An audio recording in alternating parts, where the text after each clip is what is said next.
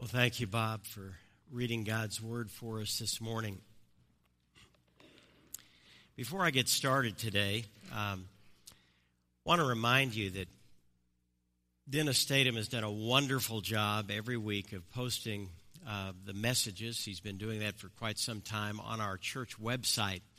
And so if you, you miss one of the sermons in this series or you miss a Sunday evening, uh, pardon me, a Sunday morning service, we'll get to Sunday evening later today. But if you miss a, a, morning service, you can always go to our website. And I know during the winter months, we've got people that just can't be here. I walked in this morning and heard of a couple of people that just weren't here today. You already heard about Jerry Parent, who was sick. So I would encourage you to go to the website. We always have uh, the notes that you pick up out here in the narthex on the website there so you can actually click on. You can read as you listen if you're more visual than audio. Uh, you can get the word both ways. And I encourage you to pick up those notes because on a Sunday morning like this, you can see we're already at a quarter of the half a quarter past the hour. Um, I'm not going to get all the way through everything that's written down here today. I wish I could. That's frustrating for a perfectionist. But um, my prayer and my hope is that these notes will be a tool for you to get into the Word of God. Look up the references. Do the study yourself. Get into the Word and, and get into this story and let God speak to your heart. And so I just encourage you to do that as we continue in this study of Nehemiah uh, together.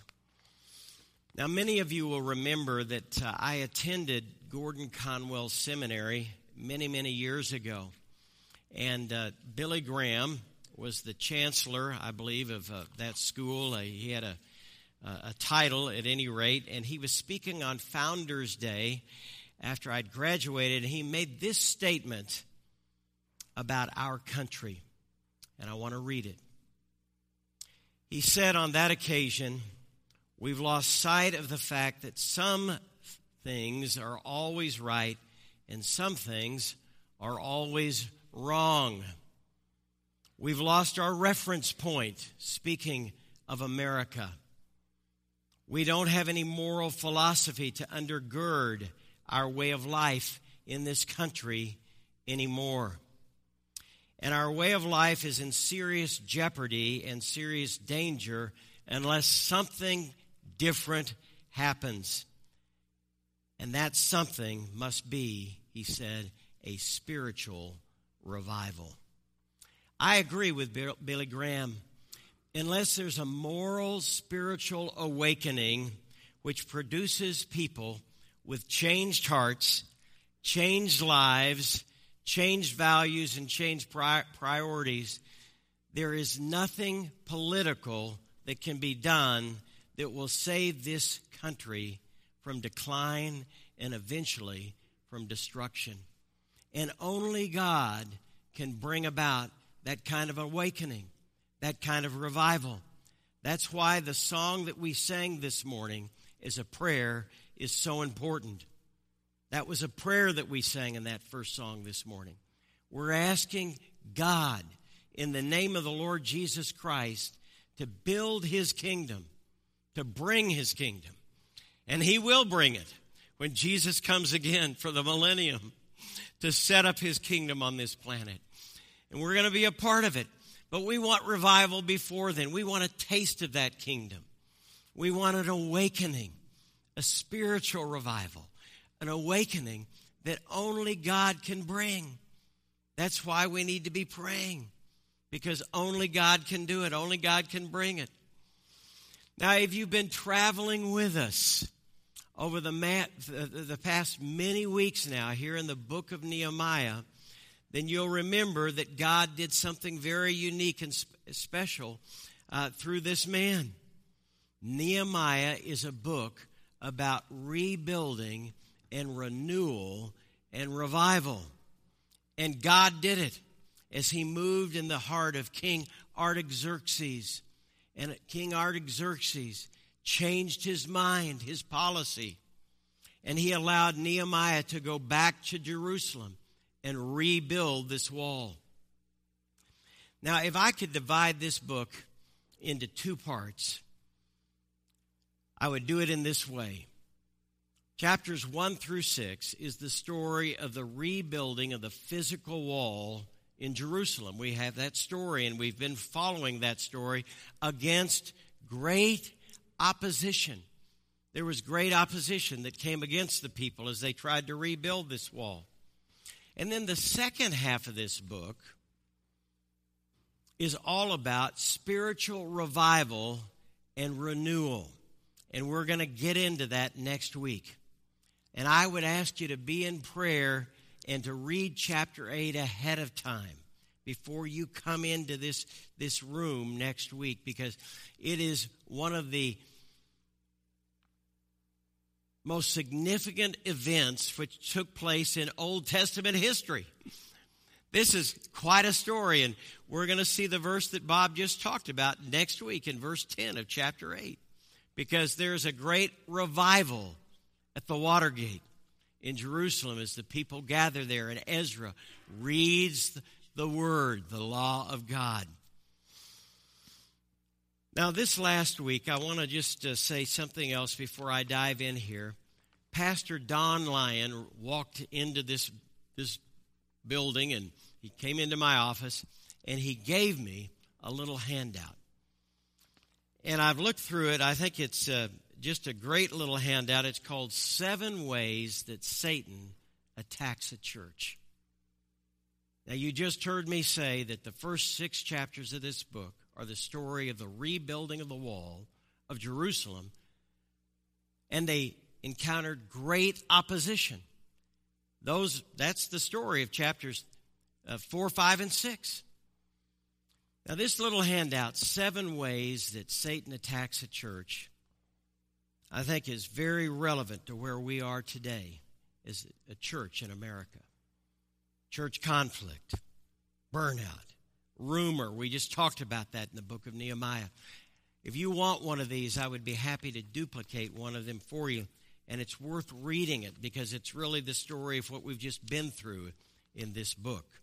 And this was originally written by a pastor, Ron Edmondson, uh, back in 2012. He preached it at Emmanuel Baptist Church in Lexington, Kentucky. So I guess God is even working in the South not just the, the north. Uh, the Lord's uh, God of all, all of this planet. But uh, anyway, a great little handout, and I want to just uh, mention that to you.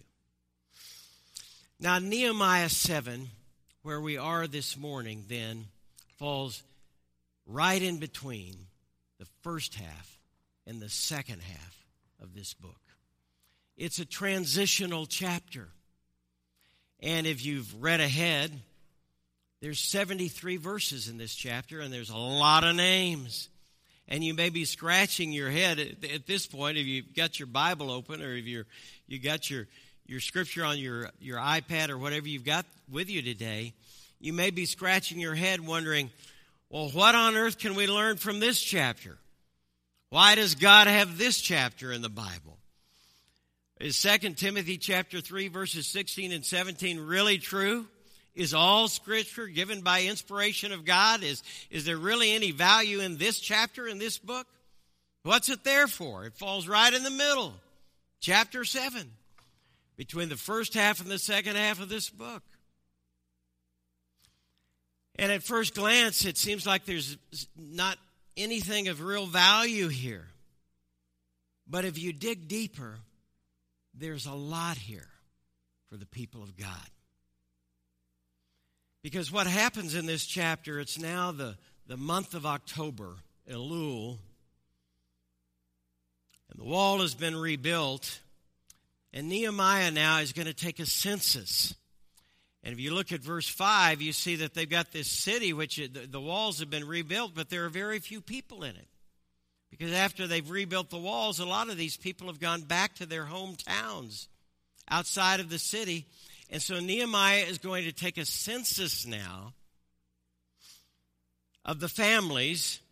And as he's preparing to take this census in order to repopulate the city, to re inhabit it, he stumbles on an old genealogy an old list of family histories of the first wave of people which came back from captivity, the exiles, under Zerubbabel, almost 90 years earlier.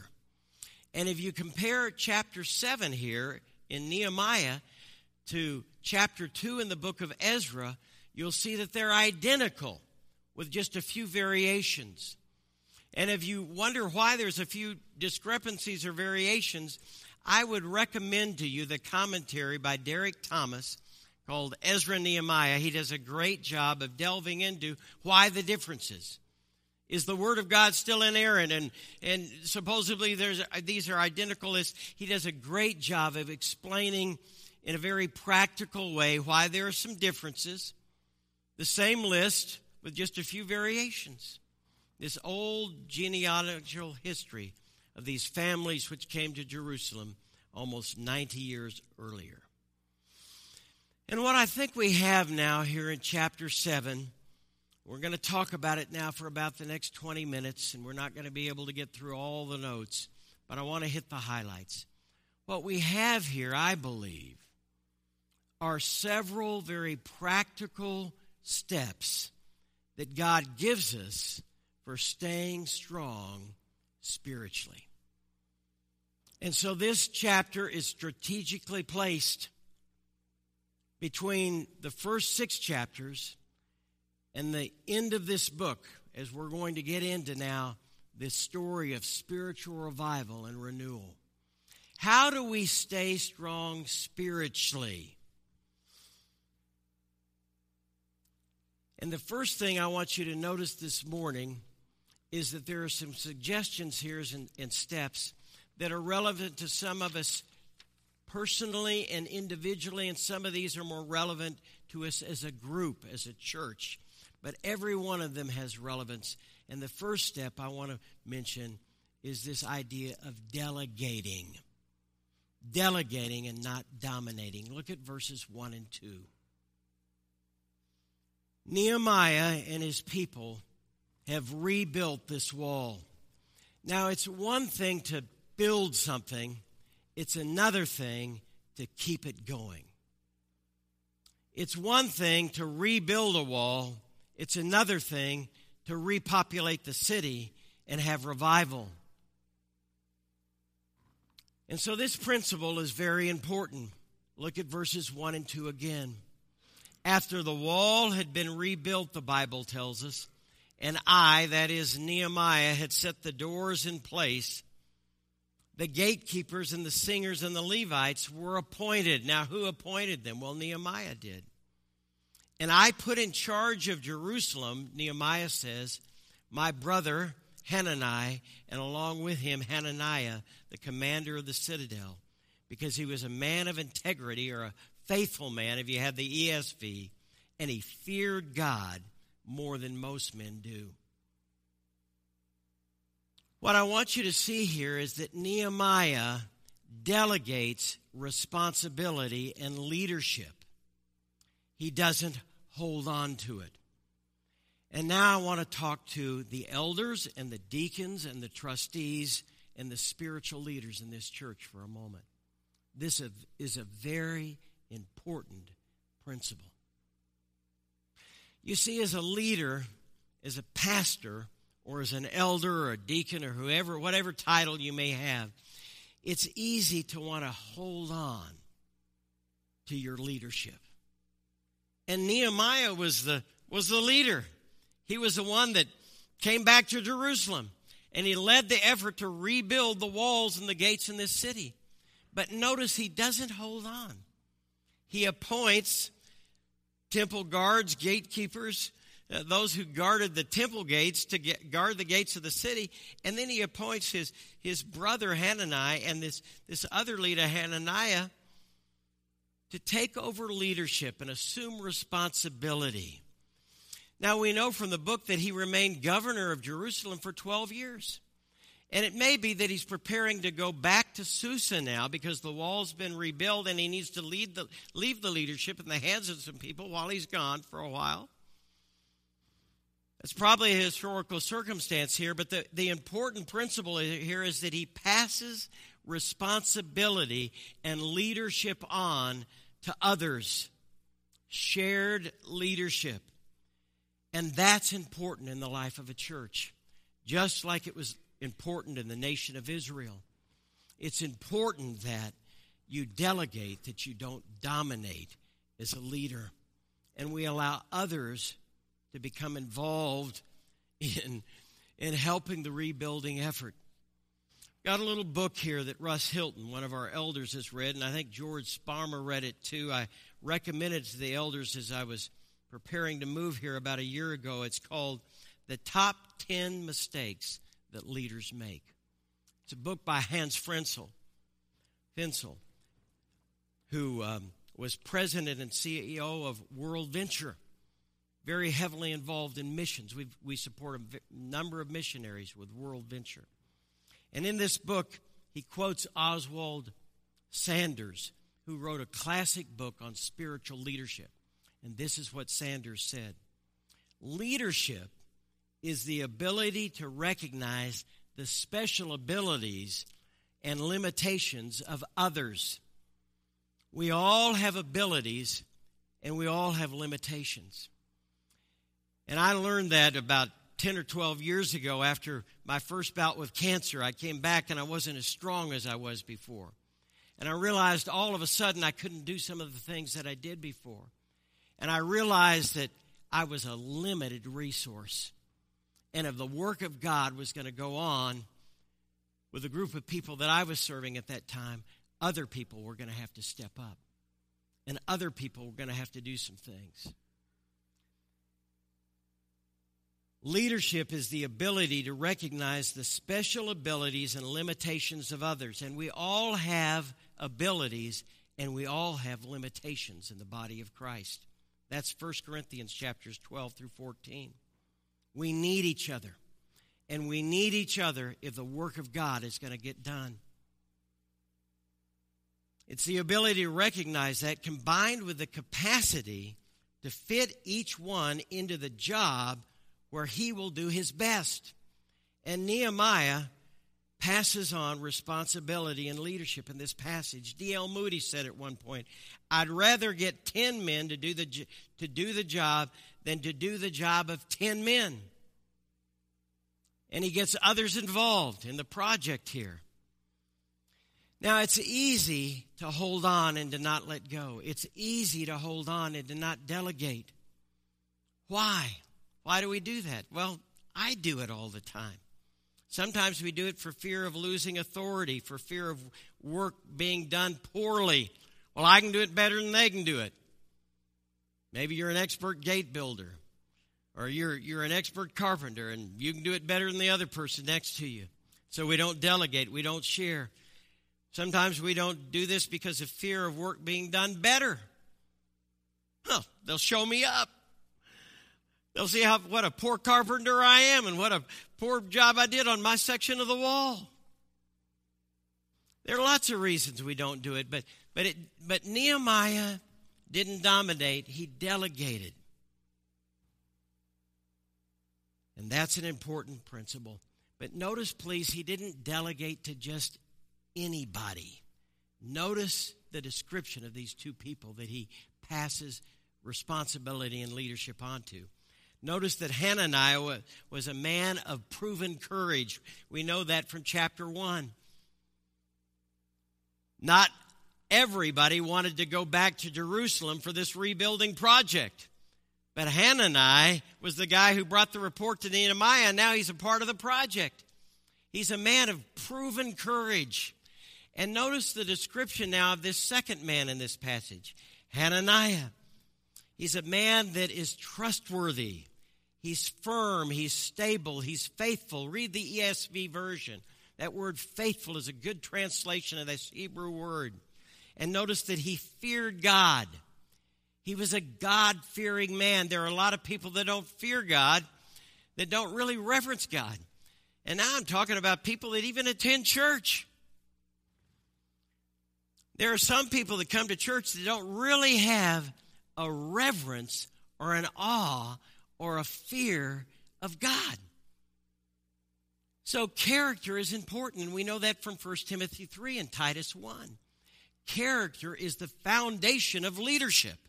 And so he passes on responsibility and leadership to men of proven character. He didn't just delegate to anybody or everybody. Now, the second thing I want you to see in, in this chapter, and a second, I think, step in staying strong spiritually as a church and as individual, is this principle of guarding your gates. Look at verse 3. Notice what Nehemiah does.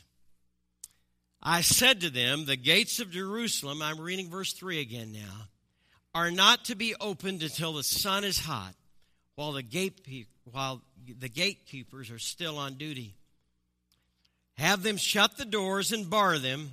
Also appoint residents of Jerusalem as guards, some at their post and some near their own houses. Notice now that just because the walls and the gates of this city have been rebuilt, Nehemiah doesn't just put things on autopilot, relax, and start to coast. He's still vigilant. He sets these temple guards to guard the gates of the city. And he takes other people and he posts them by their homes and different sections of the wall to guard against the enemy getting in. Now, remember what we learned in the first couple of weeks the gates of an ancient city like Jerusalem were the most vulnerable point of the city because the gates were the place through which the enemies could enter. They were the, the, the, entry points of the city. The, the, it's where business and trafficking took place. People would come and go through the city gates. And so notice what Nehemiah does here. Normally the gates were opened early in the morning, but what does he say? he says, don't open them till the sun is hot so that the enemy won't get in in the early morning and slip into the city and and he knew that just because the walls had been rebuilt that doesn't mean that Sanballat and Geshem and Tobiah and all of the enemy cronies just evaporated that they just went away they were still looking for an opportunity a way to undermine the work of God and so he sets up, he posts these guards at the gates and around the city. Now, I think there's a very important spiritual principle here that's vital to staying strong individually and as a church family. And that is that we need to con- continuously be on guard. That is a New Testament principle as well as an Old Testament teaching that we find here we need to be vigilant. We need to be on our guard against the enemy because what have we learned the last several weeks? Opposition is what? Relentless. The enemy will always be looking for an opportunity to come against you. When Jesus was tempted in Luke 4, if you read that passage, at the end of Jesus' temptation, the Bible says that Satan left him until another opportune time. Satan didn't just end his temptation of Christ on that occasion in the desert. He's always looking for a way to trip us up. And so we need to be on guard, vigilant, alert, just as Nehemiah recognized that they needed to continue to guard the gates of the city here. We need to be aware of where we're vulnerable one of the things that we did is when we when I came here as an interim, one of the is we we did a a what we called the NCD health survey. And it it it we did an interview with 30 people here in this church family in try as we tried to discover what the the strengths and the weaknesses were of this church family.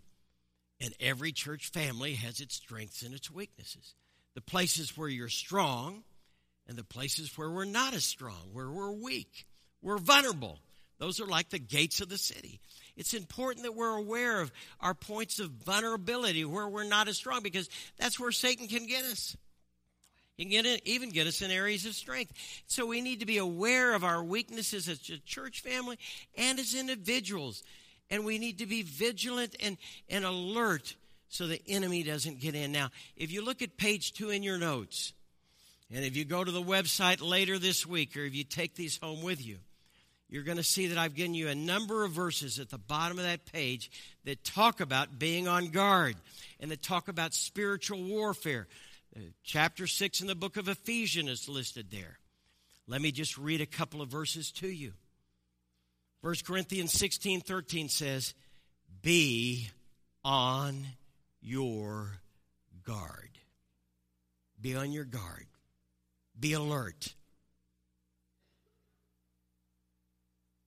Stand firm in the faith. Be men of courage and be strong. The Apostle Paul, when he was passing on leadership to the elders in the church at Ephesus, spoke these words. He said, Keep watch over yourselves. Isn't that interesting? Before he said, Keep watch over the flock, he said, Keep watch over yourselves. Because the enemy can get in and trip you up. Just as Nehemiah posted guards at these gates. Keep watch over yourselves and all the flock of which the Holy Spirit has made you overseers. Be shepherds of the church of God, which he bought with his own blood. And I know after that after I leave, savage wolves will come in among you and will not spare the flock. We're talking now about how the enemy can get in and, and ruin any good work of God. He can do it. Now, there's a third principle here that I want to talk about briefly, and that is family is foundational. What we have now in the rest of this chapter, here in chapter 7, is, is the, the record of this first wave of pioneers that came over with Zerubbabel and its family genealogies. It's the name of people that settled in Jerusalem before they rebuilt the temple and as they rebuilt it. And I think there's a principle here, and that is that family is foundational to any rebuilding, renewing, reviving work that God wants to do. Families are important. Genealogies were important in the Old Testament, these records. These were God fearing families that came back to settle this city.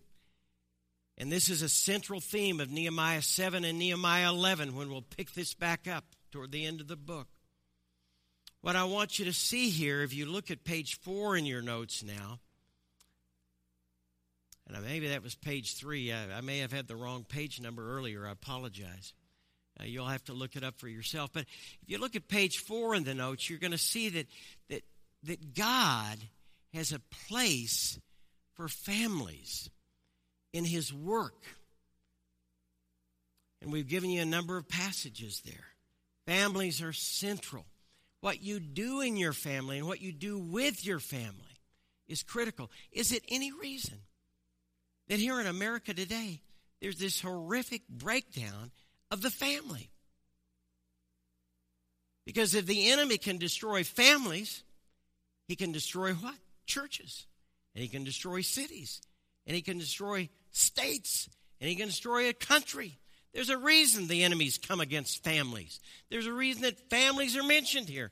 Because families are foundational to what God wants to do in building his kingdom in spreading His word, the gospel, here in our country. So families are foundational. And I would encourage you to invest in your family. Now, we're going to just mention these next three principles, and then we're going to close in prayer. As I told you, I'm a man of my word. We're not going to finish this morning.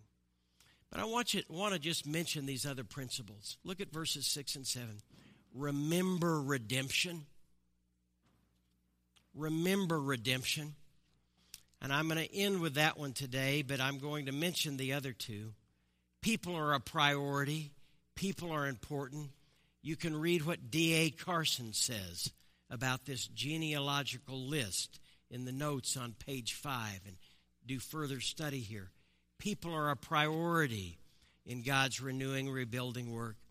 And then the last thing I want you to see as you get to this, the end of this chapter is that money matters There were people that gave to this work. It doesn't just happen by accident. Money matters in the work of God. And you're going to see the governor and the leaders of homes contributing to the work. But I want to end this morning with verses 6 and 7. Remembering redemption. Look at verses 6 and 7. And notice how these people are described as he found this, this record of families that came back to repopulate the city, this genealogical record. They're described as exiles. They were captives. They were taken captive by the king of Babylon. And they, they, were, they were able to come back. They returned to Jerusalem under the leadership of the 10 people mentioned there in verse 7. But what I want you to see here is the people that God brought back to this city were people that He redeemed from slavery or bondage. He redeemed them from the second exile. You know what the first exile was? The first exile was when the children of Israel went into captivity, where? To Egypt. And they were redeemed by Moses. You remember the story? They were brought out of captivity by Moses. That was the first exile. This group of people, they are redeemed by God through the hands of Zerubbabel and guys like Ezra and Nehemiah. He brings these people along. They're redeemed and they come back to their homeland. They're brought back out of bondage, out of exile by these leaders but they're redeemed by God. Now turn to back to Deuteronomy chapter 7, verses 6 through 8 for just a moment. I want you to see something. This is a description of redemption under Moses, the first exile. Deuteronomy chapter 7, verses 6 through 8. And here's what God says For you're a holy people. Speaking about Israel, to the Lord your God. The Lord your God has chosen you to be a people for his treasured possession out of all of the peoples who are on the face of the earth. Now look at verse 7. It was not because you were more in number than any other people that the Lord has set his love on you and chose you, for you were the fewest of all peoples. You were the least. But it is because the Lord loves you and is keeping the oath that he swore to your fathers that the Lord has brought you out with a mighty hand and redeemed you from the house of slavery, from the hand of Pharaoh, the king of Egypt. It was by the grace of God that he redeemed them because he loved them. Now turn to Jeremiah chapter 29 for just a moment. Jeremiah 29, verse 10. Now, this is a passage, and these are some verses that people like to quote a lot, but let's put it in context for a moment. Jer- Jeremiah chapter 29 10. And I believe here we have now a prophecy of redemption in the second exile as this group comes back to Jerusalem.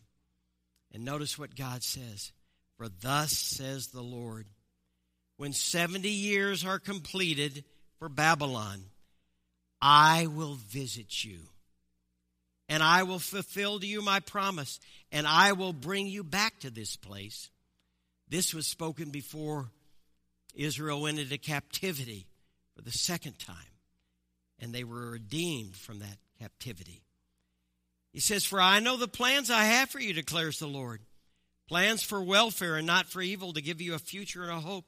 Then you will call upon me and come and pray to me, and I will hear you. You will seek me and I and find me when you seek me with all your heart. I will be find, found by you, declares the Lord, and I will restore your fortunes and gather you from all the nations and all the places where I have driven you, declares the Lord, and I will bring you back to this place from which I have sent you into exile. God redeemed them by his grace.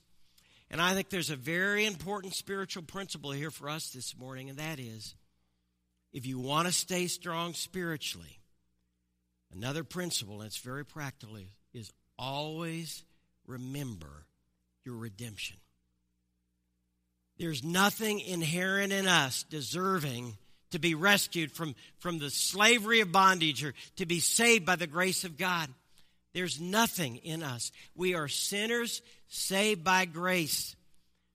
And if you if you forget that principle, then it's easy to start coasting. It's easy to, to, to just become complacent in, in the Christian life. But if you remember redemption, if you always go back to God's redemption, His grace, His saving grace in your life, He redeemed you from slavery, from bondage, from the bondage of sin. It will keep you alive spiritually.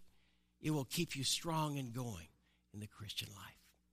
Now let's bow together in prayer as we prepare to sing our last song. The words will be on the screen, just a couple of verses, and we're going to sing it together.